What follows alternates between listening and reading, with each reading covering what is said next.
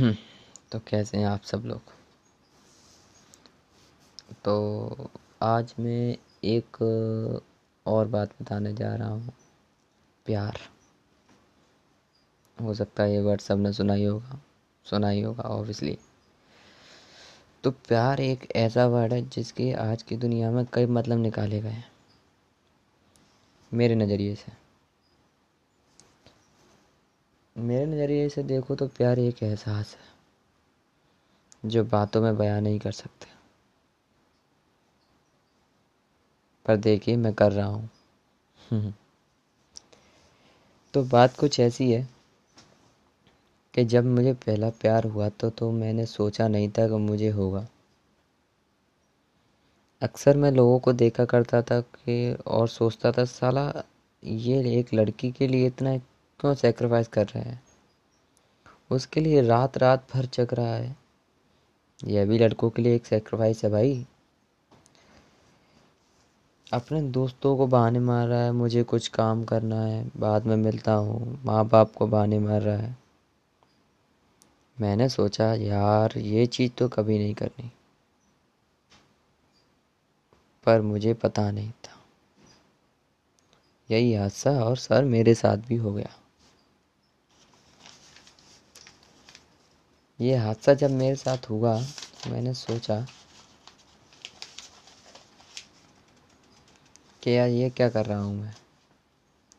और जनाब, हमने भी प्यार कर लिया। प्यार तो हो गया, पर फिर सारा देखो, हम तो बेरोजगार हैं। ऐस और ऐसा कहते हैं, लड़की को तो घूमना, कपड़े दिलाना, पढ़ते हैं भाई, प्यार करोगे तो दिलाना पड़ेंगे। क्योंकि हमारा प्यार एक तरफा था। मैंने कहा, एक बार और सोच लूँ। फिर मैंने कहा, नहीं यार, मुझे नहीं करना ये प्यार व्यास अब धोखा है। कहते हैं ऐसा। ये प्यार पर, सच्चा, पर ये प्यार जो साला होता है ना तो फिर किसी को भी देखो, उसमें आपको उसी का चेहरा दिखाई देता है।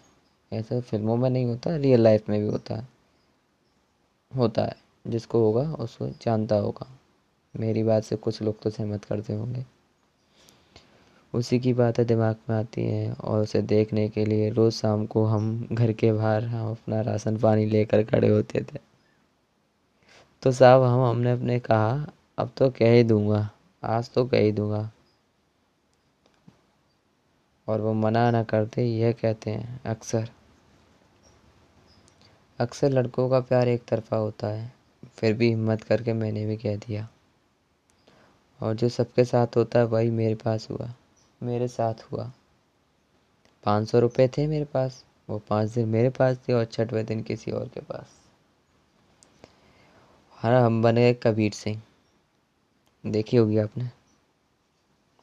हम्म। तो पहले कमाओ, फिर पटाओ। उसकी फैमिली के साथ आएगी वो फिर वो।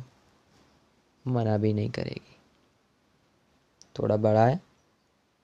हाँ थोड़े बड़ी है मेरी जानकारी।